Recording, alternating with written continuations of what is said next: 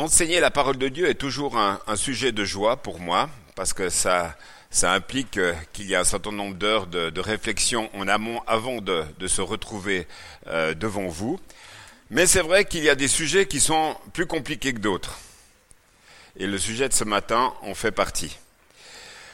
Je comprends très bien aussi que certains d'entre vous se disent à l'instant même où vous voyez le titre, mais ce sujet ne me concerne pas.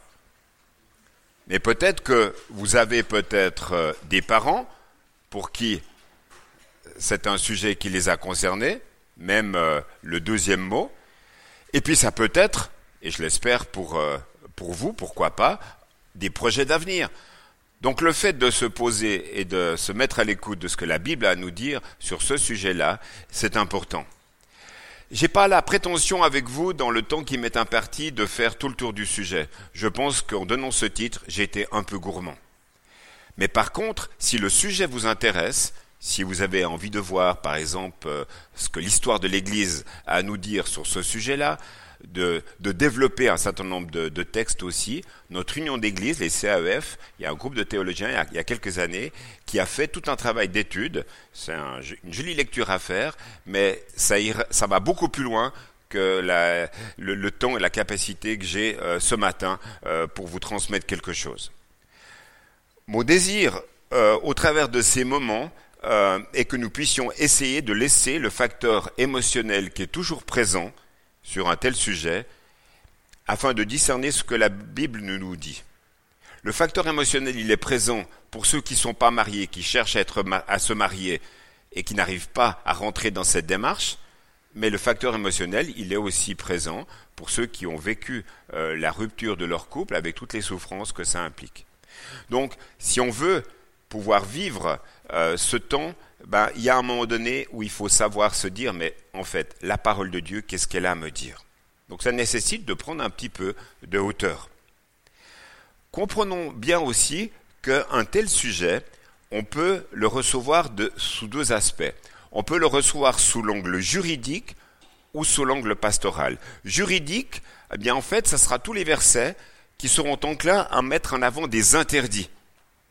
Et puis l'aspect pastoral, ça sera euh, tous les tous les, c'est tous les aspects où dans leur diversité infinie, eh bien on prendra en compte qu'il n'y a pas de situation unique, mais il y a pluralité de situations humaines et de réalités de couple. Les enseignements bibliques vont apparaître donc là, en prenant cet aspect pastoral, plus comme des repères que comme des lois. Ils vont fixer des limites à ne pas franchir, et laisseront la porte ouverte à une certaine sous-place au-delà des limites. C'est un petit peu, si j'ose me permettre cette image, les balises que l'on trouve euh, pour accéder à des ports. Euh, il y a des rochers euh, sur la mer, on met des balises pour que les bateaux puissent rentrer. Et il y a un certain nombre de textes, et vous allez les, on va les lire tout à l'heure, qui sont là un petit peu comme des, des, balises pour nous, pour nous dire attention, là, il y a un certain nombre de choses que l'on peut faire et il y en a d'autres que l'on ne peut pas faire toute la complexité est de savoir finalement où on met le curseur. Et c'est ça qui rend le, sujet le plus difficile. Les situations de vie, finalement, sont tellement complexes. Il faut prendre conscience aussi, c'est que la personne qui accompagne et qui invoque la parole de Dieu doit faire preuve de tact, de respect concernant l'intimité du couple et bien sûr d'amour. Je suis quand même assez, je ne l'ai pas mis dans mes notes, mais j'y pense maintenant, je suis quand même assez étonné où ces dernières années, en fait, quand il y a eu des difficultés dans des couples, en fait, les responsables de l'Église, en fait, ont été mis au pied du mur alors que tout était consommé, achevé, et qu'en fait, il n'y a pas eu d'accompagnement. On nous met en face d'une réalité de, de souffrance et une réalité qui peut être pour trois générations, le couple en question, les parents de ce couple et les enfants qui sont là. Et ça, c'est un grand sujet de, souffrance quand on doit vivre cela. Sans plus tarder, approchons-nous des textes. Le mariage au commencement. Nous avons deux textes dans la, Genèse qui sont considérés comme le fondement du mariage, bien que le terme mariage n'y soit même pas employé. Or, ces deux récits de la création de l'être humain semblent mettre en évidence la valeur que Dieu attache à cette dualité homme et femme, dualité que Dieu a voulu en tant que telle. Leur différence et leur unité à la fois reflètent quelque chose de la communion et de la diversité du Dieu trinitaire. Hommes et femmes, ensemble, sont investis d'une vocation et d'une bénédiction. S'agissant du couple proprement dit, le premier texte, le texte de Genèse 1, verset 26 à 28, souligne une des finalités de l'union de l'homme et de la femme, être fécond, transmettre la vie par procréation. Et c'est ce texte qu'on va lire maintenant. Dieu dit, Faisons les humains à notre image, selon notre ressemblance, pour qu'ils dominent sur les poissons de la terre, sur les oiseaux du ciel, sur le bétail, sur toute la terre et sur toutes les bestioles qui fourmillent sur la terre. Dieu créa les humains à son image, il les créa à l'image de Dieu, hommes et femmes, il les créa, Dieu les bénit, Dieu leur dit, Soyez féconds, multipliez-vous. Deuxième texte, c'est le texte de Genèse 2, versets 7 à 8. Le Seigneur Dieu façonna l'homme de la poussière de la terre. Il insuffla dans ses narines un souffle de vie, et l'homme devint un être vivant. Le Seigneur Dieu planta un jardin en Éden, du côté de l'Est, et il y mit l'homme qu'il avait façonné. Puis un petit peu plus loin, euh, au verset 18, il est dit, Le Seigneur Dieu dit, Il n'est pas bon que l'homme soit seul. Je vais lui faire une aide qui sera son vis-à-vis. L'homme appela de leur nom toutes les bêtes, les oiseaux du ciel et tous les animaux de la campagne, mais pour un homme, il ne trouva pas d'aide qui fût son vis-à-vis. J'aime euh, cette manière très poétique, certes, mais l'homme a cherché un vis-à-vis parmi les animaux et il n'a rien trouvé. Alors le Seigneur Dieu fit tomber une torpeur sur l'homme, qui s'endormit. Il prit une de ses côtes et referma la chair à sa place. Le Seigneur Dieu forma une femme de la côte qu'il avait prise à l'homme et l'amena vers l'homme. L'homme dit, Cette fois c'est l'os de mes os, la chair de ma chair, celle-ci on l'appellera femme, car c'est de l'homme qu'elle a été prise. En hébreu, c'est le mot ish pour l'homme et isha pour la femme. C'est pourquoi l'homme quittera son père et sa mère et s'attachera à sa femme, et ils deviendront une seule chair. Ce deuxième texte, en fait, complète la dimension de la vocation humaine, en mettant en lumière finalement l'autre finalité, être en relation l'un avec l'autre. L'homme mâle avait besoin d'un vis-à-vis, quelqu'un avec qui partager, quelqu'un qui va le compléter, quelqu'un avec lequel il va pouvoir communiquer, parler, faire des projets, vivre des choses. Il avait besoin de quelqu'un à ses côtés. Or, ces relations ne peuvent exister que si elles respectent le principe de l'altérité, qui implique la reconnaissance de l'autre dans sa différence. La femme que Dieu crée aux côtés de l'homme, vis-à-vis de l'homme, c'est pas euh, Dupont et Dupont.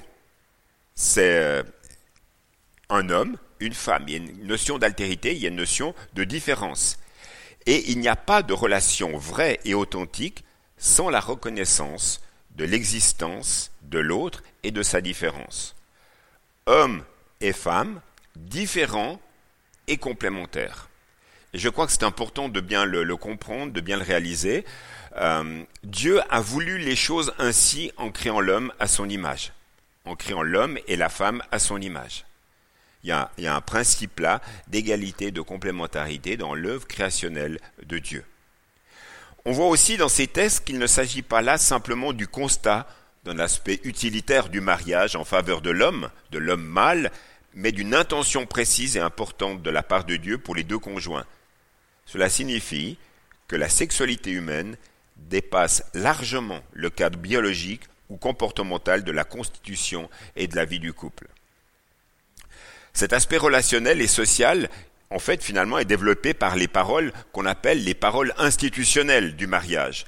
Et c'est ce qu'on vient de lire, c'est le dernier verset. C'est pourquoi, c'est pourquoi l'homme quittera son père et sa mère, s'attachera à sa femme, ils deviendront une seule chair. Et les trois verbes que l'on a ici, quitter, s'attacher, devenir, décrivent l'ensemble des changements physiques, affectifs et sociaux qui s'opèrent normalement dans ces trois étapes menant au mariage. Sur le plan personnel, eh il s'agit des changements de relation entre un jeune adulte avec son papa et sa maman. Et ceci pour rentrer dans une relation euh, entre adultes. Relation qui doit bien sûr être basée non pas sur des peurs que nous pourrions avoir en tant que parents euh, concernant leur avenir, mais sur une relation de confiance. Sinon, ce n'est pas une relation adulte à adulte, mais c'est une, relation de parents euh, vis-à-vis -vis de leurs enfants. Et tous les parents qui, parmi nous, ont vu partir il y a quelques mois, quelques années, leurs enfants, euh, savent ce que ça veut dire vivre cette étape de, de lâcher prise en quelque sorte. J'ai trouvé une belle citation. Le moyen le plus sûr de perdre vos enfants est de vouloir toujours les garder pour euh, pardon. Le moyen le plus sûr de perdre vos enfants est de vouloir les garder pour toujours. À un moment donné, il faut savoir que si nous avons des enfants, c'est pas pour nous-mêmes. Si nous avons des enfants, c'est pour qu'à un moment donné, ils volent de leur propre euh, zèle. Et c'est important de pouvoir euh, vivre chacune de ces étapes, chacune des, saisons de la vie, euh, dans nos vies. Les jeunes couples qui ont des enfants en bas âge se dire, mais on va devoir, oui, vous devrez passer parce qu'il va grandir. Hein. Il n'y a pas de souci, quoi. Un autre aspect, en plus du plan personnel, c'est le plan social et juridique. Finalement, il s'agit de, reconnaître qu'à un moment donné, c'est une nouvelle cellule, euh, une nouvelle cellule familiale qui est là devant nous, qui est naissante, et finalement, cette nouvelle cellule-là qui fréquente, eh bien, à un moment donné, va prendre un engagement. Et cet engagement, c'est ce qu'on appelle le mariage civil. Et pour les chrétiens, ça va se faire lors de la bénédiction de ce mariage à l'Église. Tout ça est bien sûr public. Il n'y a pas de mariage en secret. Malgré ce que certains peuvent euh, croire, non, le mariage, c'est public. Tous les exemples de, de mariage dans la Bible, ce sont des exemples qui sont faits devant les témoins. Donc le, mariage est une institution créationnelle, c'est-à-dire de l'ordre de la création voulue par Dieu. C'est pour cette raison que l'on peut trouver la trace de ces valeurs et caractéristiques fondamentales dans l'ensemble des cultures de tous les temps. Étant donné le rôle du couple et de la famille pour la cohésion et la pérennité de, la vie de l'humanité, finalement, cette réalité-là doit être réfléchie et pensée. Toute société a toujours cherché à entourer l'union d'un homme et d'une femme, fondant un nouveau foyer de coutumes, de rites, de symboles et bien sûr de la fête. Ça, ça fait partie de, des choses qui, sont communes. Que vous vous mariez euh, en Chine, au Japon euh, ou en, en, Afrique du Sud, en Suisse ou en France, en fait, il y a cette dimension de la fête. On veut entourer, on veut se réjouir avec le nouveau couple qui s'engage. Alors on pourrait se poser la question, et c'est une question qui n'est pas inintéressante, qu'en est-il dans la Bible des mariages mixtes? C'est-à-dire de mariage entre un chrétien et un non-chrétien, ou un chrétien et une personne d'une autre religion. Qu'est-ce que la Bible nous dit par rapport à ce sujet? Peut-être une piqûre de rappel pour les aînés parmi nous, mais pour les plus jeunes, je pense que c'est important de le, savoir. C'est au niveau du spirituel que les choses se passent. Et voilà ce que la Bible nous dit dans 2 Corinthiens 6, verset 14. N'allez pas avec ceux qui ne croient pas en Dieu. Vous ne pouvez pas vivre ensemble. Ce qui est juste et ce qui est contraire à Dieu, est-ce que cela va ensemble? Est-ce que la lumière va avec la nuit? Est-ce que le Christ peut être d'accord avec Satan? Est-ce qu'un croyant peut aller avec celui qui ne croit pas en Dieu? Qu'est-ce qu'il y a de commun entre la maison de Dieu et les faux dieux? Cette version vous interpelle, hein, parce que ce n'est pas le, le langage habituel. On voit que dans ce texte, que le chrétien qui songe au mariage ne devrait pas épouser un non converti ou une non convertie. Il est appelé à se marier selon Dieu. Une telle alliance est d'ailleurs qualifiée dans certains textes bibliques d'attelage disparate. Un, cheval avec un bœuf ben, ça va pas aller au même pas, ça va, on va pas amener l'attelage de la bonne manière. Et en fait, euh, Paul exhorte ces chrétiens. Intéressant, l'épître aux, Corinthiens, euh, ben, la réalité de la conversion, on voit bien, il y avait un avant, il y avait un après. Et Paul exhorte, il enseigne pour que ces chrétiens, ces hommes et ces femmes, posent leur vie de couple, leur vie personnelle, leur vie de famille sur de bonnes, bases. Et finalement, pourquoi cela? Ben, La raison est simple. Si un chrétien qui a confessé sa foi en Jésus se marie avec quelqu'un qui n'a pas la foi, que vont-ils avoir de commun? Sur quel socle vont-ils pouvoir bâtir leur vie? Comment vont-ils vivre le pardon, par exemple? Il n'y aura pas la, même chose, il n'y aura pas le même fondement que s'il y a cette foi qui est en commun. Par contre, ce que nous dit l'Épître aux Corinthiens, Si le couple n'est pas, chrétien et que l'un des deux conjoints se convertit, le couple restera uni si le conjoint non converti est d'accord. La conversion au Seigneur de l'un des conjoints n'entraîne pas la rupture du mariage. Et je dirais qu'il y aura encore un autre sujet, mais je l'ai mis de côté, mais je l'évoque simplement une phrase, aujourd'hui, euh, qui fait partie pour moi de la réflexion, c'est les couples mixtes culturellement. Un mariage avec, on a, nous, on a été témoins du mariage d'un jeune Français avec une Laotienne. Même si cette Laotienne a grandi euh, en France, c'est pas simple. Donc voilà, il y a toutes ces questions-là qui ne sont pas anodines. Donc avant de se lancer avec euh, un projet de mariage, on doit véritablement euh, réfléchir à cela. Chez nos propres enfants, notre fils est marié avec quelqu'un qui a grandi euh, en France, mais dont les origines familiales sont américaines. Bah, je peux vous dire qu'il y a un héritage familial qui est là et qui est présent. Et on est obligé d'en tenir compte. Après bientôt dix ans de mariage, il y a des tas de choses qui sont lissées, mais les les temps de fréquentation et le début du mariage, c'est pas rien par rapport aux codes familiaux, et les héritages qu'il peut y avoir. Donc, prenons en compte cette réalité-là, elle n'est pas évidente. De la même manière, votre, votre,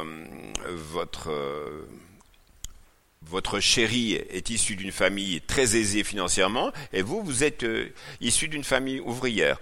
Ben, le rapport à l'argent, je peux vous dire que dans les choix financiers qui seront faits au début du mariage, ben ça va, ça va frotter quoi, parce qu'il n'y aura pas les mêmes aspects, les mêmes déclics qui vont se faire. Voilà. Vous voyez, toute cette question de, de mixité, elle est importante, elle est importante à réfléchir.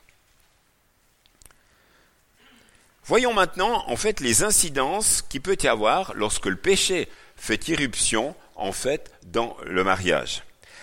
La Bible ne décrit guère des couples idéaux même si certains exemples reflètent les perfections entre guillemets euh, voulues par le Créateur, très vite, malheureusement, par la faute du premier couple, des altérations profondes vont affecter la grandeur et la beauté de l'amour conjugal dans l'humanité. On voit cela dans, la Bible, on va avoir des dissimulations, des soupçons, des jalousies, des violences conjugales, des convoitises, des dominations, de l'exploitation, de la peur, et tout ça va ouvrir la voie à toutes sortes de déviations, polygamie, concubinage, adultère, divorce, perversité. Tout ça, on le retrouve dans la Bible. J'aurais pu vous citer des exemples de couples par rapport à cela.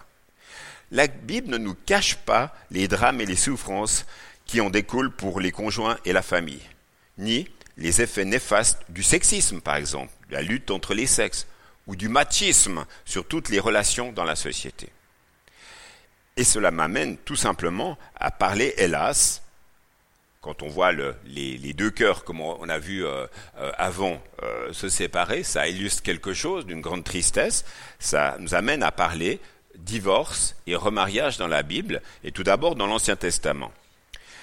Même si le chrétien se tourne prioritairement vers les textes du Nouveau Testament, il ne peut ignorer les passages plus anciens qui en constituent l'arrière-plan. Pourquoi? Parce que Jésus et Paul y font référence. Tout d'abord, il y a un cadre législatif. Dans l'Antiquité, au Proche-Orient, il y avait déjà divers codes législatifs qui existaient, par exemple ceux de l'Ipit Itztar et le code d'Amourabi, à l'époque des patriarches, qui contenaient certaines réglementations du divorce. On peut supposer euh, qu'ils étaient déjà pratiqués par les descendants d'Abraham, comme chez les autres peuples. La première mention biblique explicite du divorce se trouve dans un passage de la loi de Moïse dans Deutéronome au chapitre 24, 1 à 4, où il est dit Lorsqu'un homme a pris et épousé une femme et que celle-ci n'a pas trouvé grâce à ses yeux, parce qu'il a trouvé en elle quelque chose d'inconvenant, il écrira pour elle une attestation de rupture, donc une lettre de divorce, et après la lui avoir remise, il la renverra de sa maison. Elle sortira de chez lui, elle s'en ira, et elle pourra devenir la femme d'un autre homme. Si ce dernier homme ne l'aime pas, qu'il écrit pour elle une attestation de rupture, et après la lui avoir remise, la renvoie de sa maison, ou bien si ce dernier homme qui l'a prise pour femme vient à mourir, alors son premier mari, qui l'avait renvoyée, ne pourra pas la reprendre ne pourra pas la reprendre pour femme après qu'elle ait été souillée. Ce serait une abomination devant le Seigneur, tu ne chargeras pas d'un péché le pays que le Seigneur ton Dieu te donne comme patrimoine. Texte capital de, l'Ancien Testament, un des seuls à, à, contenir une réglementation précise du divorce appelée dans ces textes la répudiation. Et les références faites à son sujet, aussi bien dans l'Ancien que dans le Nouveau Testament, le soulignent. Ce texte n'a pas toujours été bien compris. En effet, son intention n'est pas d'apporter un jugement sur le divorce en lui-même, mais partant d'un état de fait, d'un exemple, peut-être assez courant à l'époque, d'en écarter un certain nombre d'effets pervers. Il stipule l'interdiction à un homme de reprendre comme épouse la femme qu'il a répudiée, la femme avec laquelle il a, déjà vécu un divorce, et qui entre-temps se serait remariée. En aucun cas, il n'énonce le divorce comme une obligation à cause de quelque chose d'inconvenant. Et je, reviendrai dans un petit moment pour expliquer ce que ça veut dire. Mais ce texte, en fait, prend acte du fait que cela est possible en déclarant que, sous certaines conditions, le divorce est permis. Il établit des règles pour en limiter la pratique et les abus courants à cette époque. D'ailleurs, un autre texte un petit peu plus loin, dans Deutéronome, non plutôt un peu plus tôt, dans Deutéronome 22, 13 à 29, euh, signale bien deux cas où le divorce n'était jamais permis, ce qui sous-entend que le divorce était possible pour ceux qui n'entraient pas dans cette catégorie. Dans le cas d'une répudiation d'un divorce pour quelque chose d'inconvenant, une lettre était exigée. Ça clarifiait les choses, c'était mis sur papier. L'obligation de remettre à la femme répudiée ce document pouvait empêcher une décision intempestive d'un mari irascible. De plus, cette lettre protégeait la femme divorcée d'accusations sans fondement, puisqu'elle établissait que la cause du divorce n'était pas due à une infidélité. Pourquoi cela? Eh bien, parce que si elle avait été infidèle, ce que la Bible nous dit, le résultat, c'est la lapidation. La, Bible parle de cette réalité-là et explique tout le contexte. Alors, que veut dire cette expression quelque chose d'inconvenant ou, euh, si c'est traduit euh, d'une autre manière, la nudité d'une chose. Cela semble être quelque chose de caché qui apparaît après le mariage. Ça pourrait être une indécence euh, persistante, pas, nécessairement d'ailleurs de nature sexuelle, ou alors un comportement entraînant l'indignation du conjoint et la réprobation de la société. Par exemple, conduite psychotique, conduite immorale ou conduite perverse. Voilà, ça, ça donne le contexte dans lequel euh, le mot est utilisé. Le mot est, il est presque euh, très large et il n'est pas précis. Donc ça laisse place en arrière-plan dans l'interprétation pour un certain nombre d'autres choses. Mais voilà, vous allez voir tout à l'heure comment, euh, surtout, Jésus va faire de, de, ce texte. Et arrivons donc dans le Nouveau Testament, parce que c'est important. Que dit notre Seigneur, que dit Jésus concernant le divorce? C'est en Matthieu 5, 31-32 que pour la première fois on trouve le verbe répudier dans la bouche du Seigneur. Il était dit que celui qui répudie ou qui divorce avec sa femme lui donne une attestation de rupture. Mais moi, Jésus, je vous dis, quiconque répudie sa femme, sauf en cas d'inconduite sexuelle, la rend adultère, et celui qui épouse une femme répudiée commet l'adultère. En regardant de plus près ce texte, on se rend compte que la préoccupation essentielle de cette déclaration, c'est de mettre en évidence deux situations d'adultère. Il y a tout d'abord celui qui répudie sa femme, sauf pour inconduite, eh bien, en faisant cela, il l'expose à devenir adultère. Et puis le deuxième aspect, que celui qui épouse une répudiée, sous-entendu, sauf celle qui était répudiée pour inconduite, eh bien, il est adultère lui-même. Et ces deux versets s'inscrivent, c'est toujours intéressant de lire un texte, des versets dans son contexte. le contexte, c'est le sermon sur la montagne, et le sermon sur, la montagne, dans ce passage-là, il y a tout un enseignement de la part de Jésus concernant l'adultère, qui va du, passage de Matthieu 5, verset 27, au passage jusqu'au verset 30. Celui qui regarde la femme commet adultère euh, de par ses yeux. Vous connaissez ce passage. Et ce passage apparaît euh, là, Jésus donne en quelque sorte une interprétation de la loi.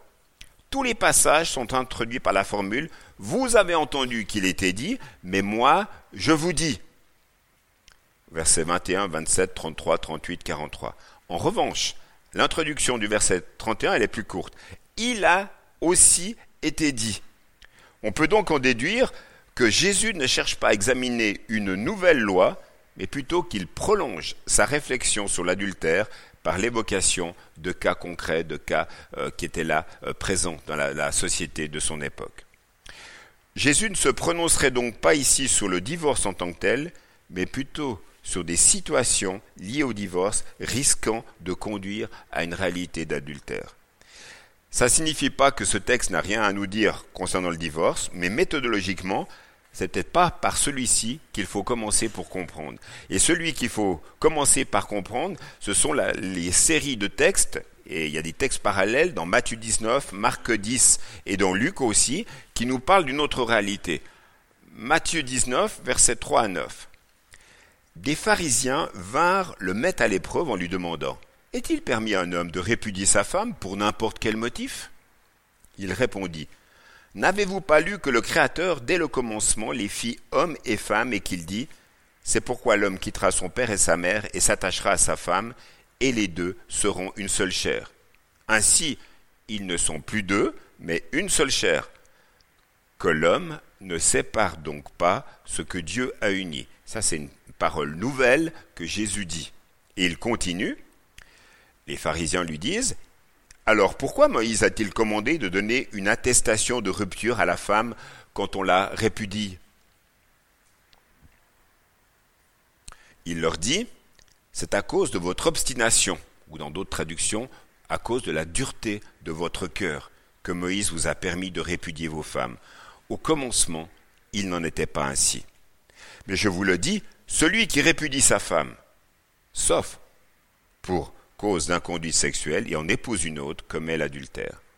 Donc, les pharisiens interpellent Jésus sur la question de la, du divorce, et là on est en plein dans notre sujet d'aujourd'hui, et on admet en général que les pharisiens demandaient à Jésus de prendre position dans un débat qui agitait le judaïsme de l'époque. Et ce débat opposait deux écoles euh, de pharisiens rivaux, euh, qui correspondait à deux manières d'interpréter les textes de l'Ancien Testament, le texte du Deutéronome 24, et plus particulièrement concernant cette expression quelque chose d'inconvenant. L'école libérale du rabbin Hillel donnait à cette expression un sens très large. On pouvait répudier sa femme pour n'importe quelle forme de motif aussi futile qu'un plat qui était mal cuit. Quand les hommes, quand les pharisiens selon le texte de Matthieu, demande s'il est permis à un homme de répudier sa femme pour n'importe quel motif, ils font directement à cette allusion à cette école libérale. Il y a bien des couples parmi nous qui seraient déjà... Euh, Et en face, il y avait l'autre école du rabbin Chamaï, beaucoup plus rigoriste, qui pensait que l'adultère était le seul motif valable de divorce. Alors, est-ce que Jésus va prendre position dans ce débat? Quelle est sa position à lui, le Seigneur? On remarque que Jésus ne prend pas directement position. Selon le récit de Matthieu, il renvoie les pharisiens aux ordonnances de la création sur le mariage. Dans le récit de Marc, il répond par une question. Que vous a commandé Moïse? Et le verbe commander, c'est un terme qui est très fort. Que vous a commandé Moïse? Et au vu du, en, faisant le constat que Deutéronome 24 n'est pas un commandement sur le divorce. Il est donc permis de penser qu'en utilisant un verbe aussi fort, Jésus espérait conduire les pharisiens vers d'autres commandements, par exemple directement vers les ordonnances du mariage dans les récits de création, ou peut-être vers les commandements de Moïse interdisant explicitement le divorce, et ainsi, par ricochet, vers les ordonnances de la création. Il est certain, en tout cas, selon le récit de Matthieu, que c'est bien au mariage que Jésus a pensé, et non pas euh, un divorce dans n'importe quelle situation et de n'importe quelle circonstance. Et voilà, ça, cette première réaction de Jésus en rapport avec ce texte, c'est déjà plein d'enseignements pour nous aujourd'hui en 2019.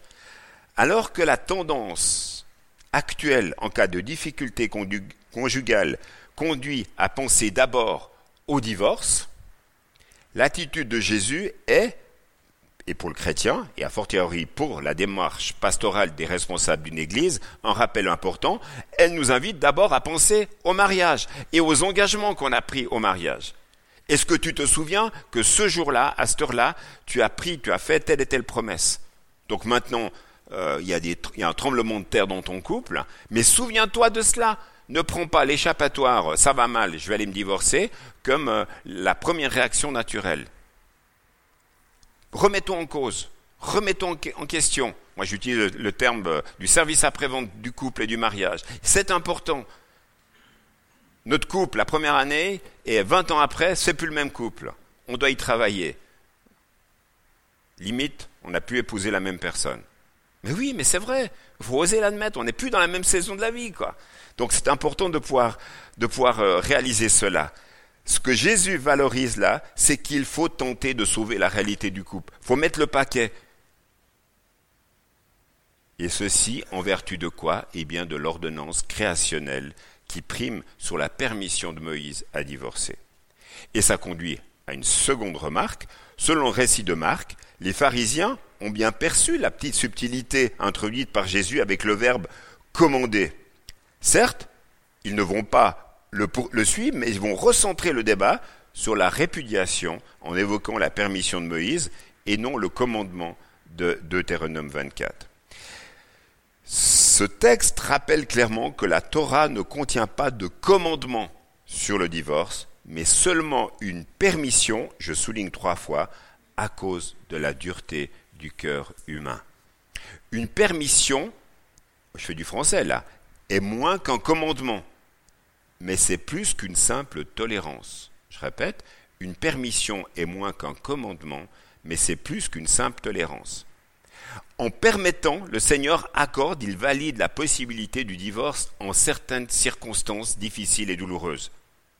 Et si la parole du Seigneur invite à tout faire pour tenter de sauver un mariage en difficulté, elle admet aussi l'existence de cas limites, de cas où le Seigneur lui-même valide la possibilité de la séparation. Une telle permission, validée par le Seigneur, doit être prise comme une porte ouverte, une vraie possibilité, pastoralement parlant, offerte pour se reconstruire en dehors d'un cadre destructeur d'un mariage devenu toxique. Toute la question de savoir à quelle situation s'applique cette permission. Et c'est là où c'est pas facile. Et c'est là où la fameuse clause d'exception dont parle Jésus dans ce texte-là euh, a donné beaucoup d'écriture et de palabres. Parce que dans Matthieu 19, verset 9, il nous dit, Je vous dis que quiconque renvoie sa femme, sauf pour un conduite sexuelle, là le mot qui est utilisé c'est le mot porneia, et en épouse une autre, est adultère. Alors excusez-moi pour l'explication euh, technique, mais là en fait il y a tout un débat qui se cristallise parce qu'à la différence près de la cause d'exception et de l'expression envers elle, la phrase est strictement identique à ce que nous dit l'évangile de Marc. Et en Luc, en dépit de termes différents, le sens est le même, et Matthieu est le seul des trois évangélistes, en fait, à contenir cette clause dite d'exception, sauf pour inconduite sexuelle. Et on pense, les exégètes pensent que ce n'est pas un ajout de Matthieu. Alors qu'est-ce que ça veut dire, ce mot porneia? Dans les textes bibliques, ce mot a plusieurs sens. Le, sens premier, c'est le sens prostitution. Pratique de prostitution. De relations sexuelles incestueuses. Un terme qui désigne quelquefois des unions interdites par la loi juive en raison d'un degré de, consanguinité trop étroit. Ça, je vais dire, nos églises évangéliques dans leur histoire n'ont pas été à l'abri de cela parce que les, églises étant euh, euh, ont été très petites et très familiales pendant des générations et des générations, les mariages entre frères et sœurs au sein de ce même euh, même sérail en quelque sorte, où il n'y avait pas le mélange et les, les, croisements, a fait que la réalité de la consanguinité été présente. Donc le texte biblique là nous donne un certain nombre de pistes. Hein. Donc il y a voilà un avertissement. On n'est plus la plupart du temps maintenant dans ces réalités-là, mais elles ont existé il n'y a pas si longtemps que ça. Une autre interprétation de ce texte de Porneia aussi, c'est la notion de l'adultère, l'adultère avec tout ce que ça comporte, ou d'inconduite sexuelle. D'ailleurs, ce terme d'inconduite sexuelle, c'est ça finalement, ça correspond finalement à tout usage de la sexualité non conforme à la volonté de Dieu. Et dans la pensée de Dieu, la sexualité est un geste d'amour accompli dans le cadre du mariage. Et ça implique quoi? Engagement, fidélité, respect du conjoint. Et tout ce qui sort de ce cadre peut être qualifié de pornéia. Ainsi, dans le texte de Deutéronome 22, les relations sexuelles avant le mariage sont désignées par ce mot-là. Il y a un avertissement, il y a un cadre qui nous est donné. Attention, si vous avez des relations sexuelles avant de vous être engagé, avant le mariage, ben vous êtes dans le, cadre euh, qui n'est pas, entre guillemets, permis par le Seigneur. Donc voilà, ça donne un cadre. Après, que faisons-nous de cette réalité-là et comment accompagnons les couples qui ont ce vécu-là? Mais il y a bien d'autres attitudes qui pourraient être concernées par ce mot. Et là, on va être en 2019. Harcèlement sexuel, exhibitionnisme. On pourrait penser aussi à des situations actuelles comme l'habitude de fréquenter sur Internet des chats pornographiques. Voilà, là on est dans des réalités concrètes. Quand on accompagne des couples avec cette réalité-là, eh bien leur couple se lézarde complètement. Pourquoi? Parce que le, conjoint a l'impression d'être euh, dupé. Il est sur Internet avec quelqu'un d'autre autre que moi, même si ce n'est pas une relation physique, mais c'est une relation quand même. Il y, a, un adultère de pensée, il y a un adultère de regard. Donc il y a un avertissement qui nous est donné concernant nos pratiques. Le monde de l'image aujourd'hui et l'influence qu'il a sur les chrétiens et l'Église n'est pas, n'est pas anodin, hein, mes amis. Donc soyons, donnons-nous des garde-fous. Euh, pour les plus jeunes, acceptons que nos parents nous mettent des, des, des, des qu'on appelle ça, des, des, sécurités parentales. Excusez-moi, c'est pour votre bien. Même si ça vous fait peut-être tartir qu'ils le fassent, mais c'est pour votre bien. Alors certains geeks parmi nous diront, il y a des choses qu'on peut contourner. J'en vois certains qui sourient. Oui, mais c'est pour notre bien. Et qu'est-ce qu'on veut dans notre cheminement avec ce désir d'honorer Dieu? Est-ce qu'on n'est pas en train d'être sur deux tableaux, quoi? Je suis un peu cash hein, en disant ça, mais c'est le Seigneur qui veut le meilleur pour nos vies. Et ce qu'on doit, ce qu'on doit finalement comprendre au travers d'un tel passage, c'est que Jésus dirait que toute forme de sexualité ne correspondant pas à la volonté de Dieu pourrait être une cause légitime de divorce. Ça pourrait même aller jusque-là. Mais c'est pas parce qu'il y a eu péché par rapport à ça qu'automatiquement égale divorce. Pourquoi? Parce qu'il y a la réalité de la réconciliation et du pardon qui peut être vécue. Et nous, on en a connu des belles à ce niveau-là, où véritablement Dieu a agi et Dieu a permis un retour à lui. C'est l'auteur de l'Épître aux Hébreux qui va dire avec force dans Hébreux 13, verset 4, que le mariage soit respecté par tous, que les époux soient fidèles l'un à l'autre. Dieu jugera les gens immoraux et ceux qui commettent l'adultère. Donc vous l'avez compris, pour Jésus, le mariage est une institution euh, divine et en aucun cas euh, il ne voulait en relativiser l'importance. En cas de difficulté, il faut tout faire pour le sauver, que l'homme ne sépare pas ce que Dieu a uni. Il y a un pasteur tout récemment, ça remonte à il y a quelques semaines, qui me racontait euh, l'histoire d'un couple de son église. Il va visiter ce couple et ce couple, dans le, cadre de cette visite, lui présente une très belle vitrine.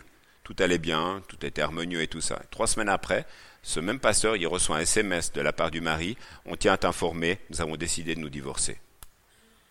Et en fait, quand il partageait ça, il était complètement euh, choqué.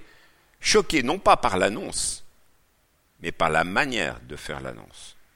Même pas accepter de prendre un rendez-vous, de cheminer, de réfléchir, de faire le point de comprendre, on envoie un SMS.